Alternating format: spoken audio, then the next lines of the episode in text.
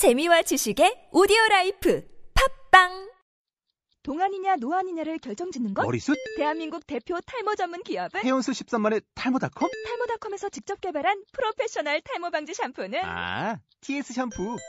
늘어진 두피 모공을 꽉! 단 한 올의 모발까지 꽉! 사용할수록 풍성해지는 나의 모발.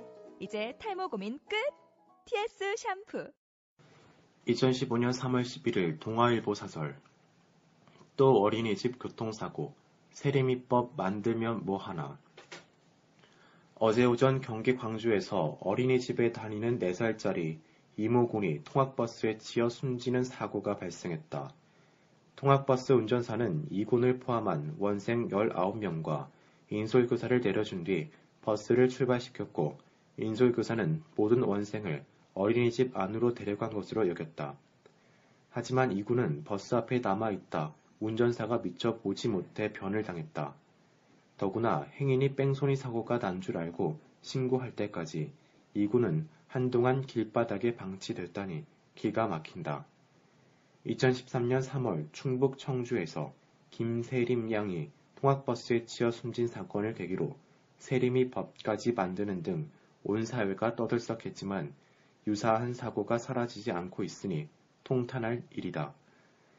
올해 1월 29일부터 시행된 세례미법은 어린이집 통학 차량의 안전 강화를 위한 나름의 세세한 조치들을 담고 있다.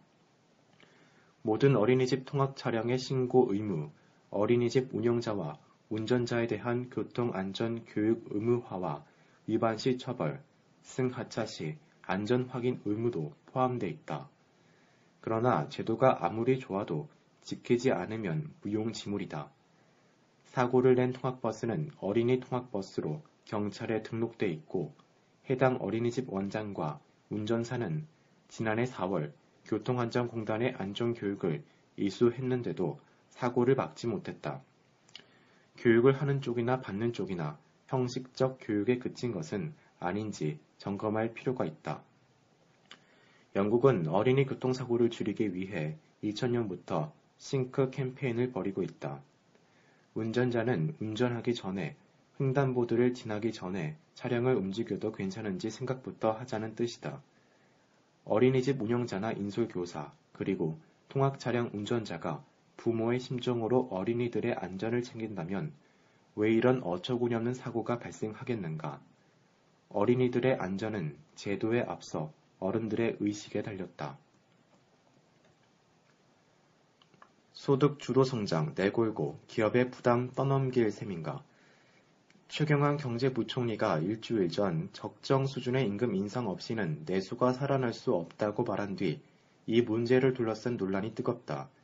민간 싱크탱크인 한국경제연구원은 어제 정부가 최저임금의 급격한 인상 등 소득 중심 성장 정책을 추진하지만 무리한 소득 증대는 내수 신작으로 이어지기 어렵다고 반박했다. 최 부총리의 발언이 나온 바로 다음 날 전국 경영자 총협회도 올해 임금 인상률을 1.6% 범위 안에서 조정할 것을 회원사에 권고했다. 반면 여야 정치권과 노동단체들은 큰 폭의 임금 인상을 주장하고 나서 노사정 갈등으로 번질 조짐도 보인다. 미국과 일본 정부도 임금 인상을 독려하는 추세인 것은 맞다. 그러나 미국은 과감한 혁신을 통해 나홀로 호황을 구가하고 일본은 엔화 약세와 통화량 확대 같은 아베노믹스에 힘입어 수출 기업 실적이 호전돼 여력이 있다. 미국이나 일본과 현저히 다른 우리 경제와 기업의 현실에서 정부가 기업의 임금 인상 압박을 하는 것이 옳은지 의문이다. 삼성전자조차 실적이 크게 나빠져 6년 만에 올해 임금을 동결하기로 노사 간에 합의할 정도다. 통상 임금 확대, 정년 연장, 근로시간 단축으로 기업들은 가만히 있어도 인건비 부담이 커졌다. 한계 선상에 내몰린 상당수 중소기업은 임금을 올릴 여력도 없다. 정부가 임금 인상을 독려해서라도 내수 침체를 타개하려는 고민은 이해한다 해도 소득 주도 성장이라는 정책으로 기업 부담을 더 키우는 것은 위험한 선택이 될 수 있다. 한국은 강성 노동 운동이 득세하면서 실질 임금 상승률이 노동 생산성 증가율을 웃돈 지가 오래다. 기업들이 신규 채용을 주저하는 것도 이 때문이다. 노동 생산성은 높아지지 않는데 임금 인상 압력만 커지면 기업의 고용 장벽이 닥칠 수 있다.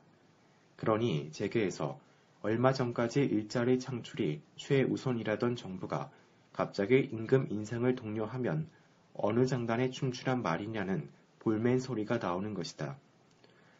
앞뒤를 안 가리는 임금 인상론은 자칫 대기업과 중소기업, 정규직과 비정규직의 격차를 확대시키고 노사 협상에서 강성노조의 힘을 실어줄 우려가 있다.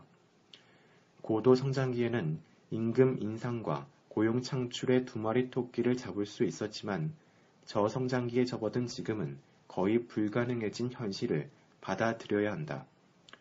소득 주도 성장의 대상을 비정규직으로 좁힌다면 내수 살리기와 노동 유연성에 도움이 될 수 있을 것이다. 정부와 정치권은 기업을 쥐어짤 것이 아니라 노동시장 경직성을 푸는 구조개혁, 투자의 물꼬를 터주는 규제개혁에 박차를 가해야 한다. 김영란법은 공직부패 척결의 원래 취지로 돌아가야 김영란 전 국민권익위원장이 김영란법으로 불리는 부정청탁 및 금품수수금지법의 국회 통과에 대해 어제 처음 공식적으로 입을 열었다. 그는 여기까지 온 것만으로도 기적 같은 일이라고 법의 통과를 환영하면서도 권익위 원안의 핵심인 이해충돌 방지 규정이 빠져 반쪽 법안이 됐다고 지적했다. 이명박 정부 시절 장관이 자신의 딸을 부처에 특채해 불의를 빚은 일이 있다.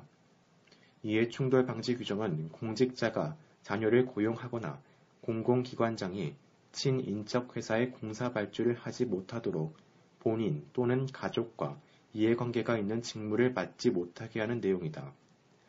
김 전 위원장은 반부패 정책의 중요 부분이 빠졌다며 아쉬움을 표명했다. 또 원안과 달리 국회의원이 제3자의 민원을 전달하는 것을 부정청탁의 예외로 둔 점도 입법 브로콜을 양산할 수 있다며 비판적 견해를 밝혔다. 김 전 위원장은 어제 기자회견에서 이 법이 김영란법으로 불리는 것을 원치 않는다고 말했지만 언론이 붙인 속칭일지라도 자신의 이름이 붙은 법에 애착이 있을 것이다. 부실 입법을 지적하면서도 일단 시행을 강조한 것은 그런 애착 때문일 듯하다. 하지만 법이 통과된 지금 그의 의견은 여러 사견 중 하나다. 인터뷰 요청이 밀려들자 이를 보아 기자회견 형식으로 답했지만 현 국민권익위원장을 제치고 나서는 것은 적절하지 않다. 이 법의 원래 제안자로서 권익위가 다듬을 시행령과 국회의 논의, 헌법재판소의 심의를 지켜보면서 뒤로 물러나 있는 것이 옳다. 김영란법의 적용 대상에 언론인과 사립학교 교직원이 포함된 것과 관련해 김 전 위원장은 뜻밖의 국회에서 추가해 깜짝 놀랐다면서 국민 69.8%가 바람직하다고 평한 조사 결과를 보면 과잉 입법이라든지 비례의 원칙을 위배했다고 보기 어렵다고 했다. 그러나 많은 법률가의 의견은 다르다. 포퓰리즘적 법률을 견지하는 것이 헌재의 중요한 기능임에 비춰볼 때 여론조사를 근거로 법률의 위헌성을 따질 수도 없다.